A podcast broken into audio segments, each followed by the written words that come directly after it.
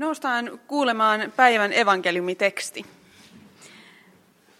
Päivän evankeliumiteksti on äh, Markuksen evankeliumista luvusta yksi. Synagogasta he menivät suoraan Simonin ja Andreaksen kotiin. Jaakob ja Johannes olivat mukana. Simonin anoppi makasi kuumeessa ja hänestä kerrottiin heti Jeesukselle. Jeesus meni hänen luokseen otti häntä kädestä ja auttoi hänet jalkeille. Kuume lähti naisesta ja hän alkoi palvella vieraitaan. Illalla, auringonlaskun jälkeen, Jeesuksen luo tuotiin kaikki sairaat ja pahojen henkien vaivaamat. Koko kaupunki oli kerääntynyt oven edustalle. Hän paransi useita erilaisten tautien vaivaamia ja ajoi ulos monia pahoja henkiä. Hän ei antanut henkien puhua, koska ne tunsivat hänet. Varhain aamulla, kun vielä oli pimeää, Jeesus nousi ja lähti ulos. Hän meni paikkaan, jossa hän sai olla yksin, ja rukoili siellä. Simon ja hänen toverinsa riensivät etsimään Jeesusta ja löysivät hänet. He sanoivat hänelle, kaikki etsivät sinua, mutta Jeesus sanoi, me lähdemme nyt täältä ja menemme naapurikyliin. Minun on saarnattava sielläkin.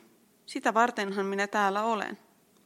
Niin hän lähti ja kiersi kaikkialla Galileassa, saarnaisi synagogissa ja karkotti pahoja henkiä.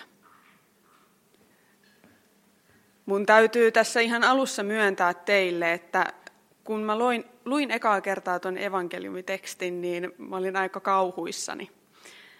Sä se johtuu ihan siitä, että toi teksti vei mut tosi ison ja vaikean kysymyksen äärelle, mitä varmasti monet teistäkin on joskus miettinyt. Ja se kysymys on se, että miksi maailmassa on kärsimystä? Että ihan semmoinen pikkukysymys juolahti meikäläisen mieleen. Eikä se oikein tahtonut lähteä pois sieltä mielestä.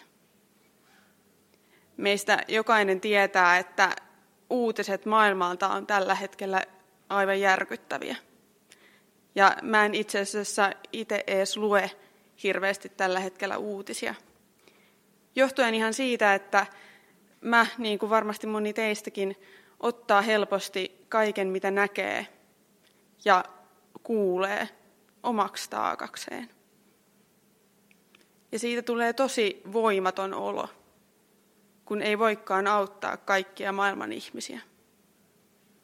Miten mä voisin omalta pieneltä paikaltani olla lievittämässä maailman tuskaa? Mutta kun mietitään ihan pienemmästäkin mittakaavasta, niin kyllähän jokainen meistä kohtaa elämässään vastoinkäymisiä. Kukaan meistä ei ole, ainakaan mun tietääkseni, immuuni sairauksille tai äh, muille vastoinkäymisille menetykselle, onnettomuuksille. Ja näiden ajatusten myötä tulee aika epätoivoinen olo. Miksi maailmassa täytyy olla kärsimystä? Olisi toisaalta aika siistiä. Mä herkuttelin tämmöisellä ajatuksella, että sormia napauttamalla mä pystyisin poistamaan maailmasta kaiken kärsimyksen. Ei tarvitsisi enää kohtaa mitään vastoinkäymisiä elämässä. Tai että olisi niin kuin siinä joululaulussa lauletaan puurokauha, jolla voisi antaa maailmalle rauhan. Ja mä väitän, että tuossa äskeisessä raamatun kohdassa tuon kaupungin asukkailla oli ehkä vähän samanlainen visio. Ja heidän rauhan puurokauhana toimisi Jeesus. Tuossa raamatun kohdassa ollaan ihan Jeesuksen julkisen toiminnan alkuvaiheissa. Ja ihan alusta saakka Jeesus teki paljon ihmettekoja. Viime sunnuntaina Linda luki meille siitä, kuinka Jeesus muutti veden viiniksi. Ja tämän päivän tekstissä Jeesus paransi ihan hurjan määrän ihmisiä ja karkotti heistä pahoja henkiä. Mä voisin kuvitella, että tämän myötä kaupunkilaisilla ehkä tuli sellainen ajatus, että no niin, tätä varten Jeesus tänne tuli. Meidän ei tarvi enää kohdata mitään vastoinkäymisiä, meillä ei tarvi olla mitään vaivoja, koska meillä on tämmöinen henkilökohtainen ihmeitten tekijä paikalla. Mutta Jeesus kuitenkin sitten jossain vaiheessa aamusta tai aamuyöstä vetäytyi omiin oloihinsa rukoilemaan.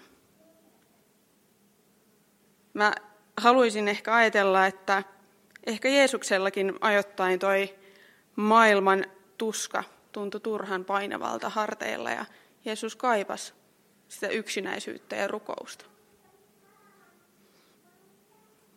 Mä myös oletan, että opetuslapset oli vähän ihmeissään tästä tilanteesta ja ne rienskin Jeesuksen luokse, että hetkinen, että, että kaikki etsii sua. Sulla jäi homma tuolla kesken. Mutta Jeesus tokaseekin vaan, että ei, nyt pitää jatkaa matkaa.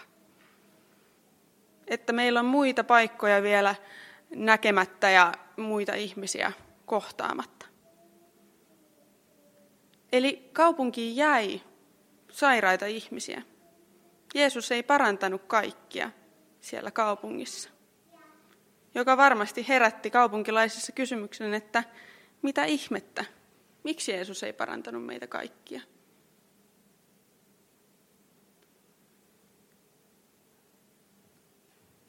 Tästä päästään aika kipeän kysymyksen äärelle. Entä jos Jeesus ei ollutkaan poistamassa meiltä ihmisiltä kipua, tuskaa, vastoinkäymisiä? Eihän Jeesuksen omakaan elämä ollut kivutonta, jos me nyt mietitään. Ehkä Jeesus tuli parantamaan, mutta ei meidän fyysisiä vaivoja, vaan meidän suhteen Jumalaan ja meihin itseemme. Ehkä Jeesus tuli tuomaan rauhan, mutta ei sellaista rauhaa, minkä joululaulun puurokauha toisi, vaan paljon pysyvämmän rauhan sisäisen rauhan.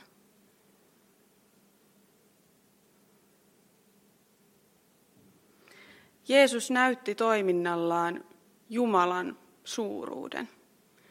Ihmiset, jotka oli seuraamassa Jeesusta, sai pieniä pilkahduksia nähdä siitä, minkälainen on Jumalan valtakunta. Ja tämmöisiä pilkahduksia me nähdään tänäkin päivänä vielä ihmeitä tapahtuu vielä nykypäivänäkin. Ja meidän tehtävä kristittyinä on viedä tuota Jeesuksen tuomaa toivon, rauhan ja rakkauden sanomaa eteenpäin. Jumalan jalkoina ja käsinä.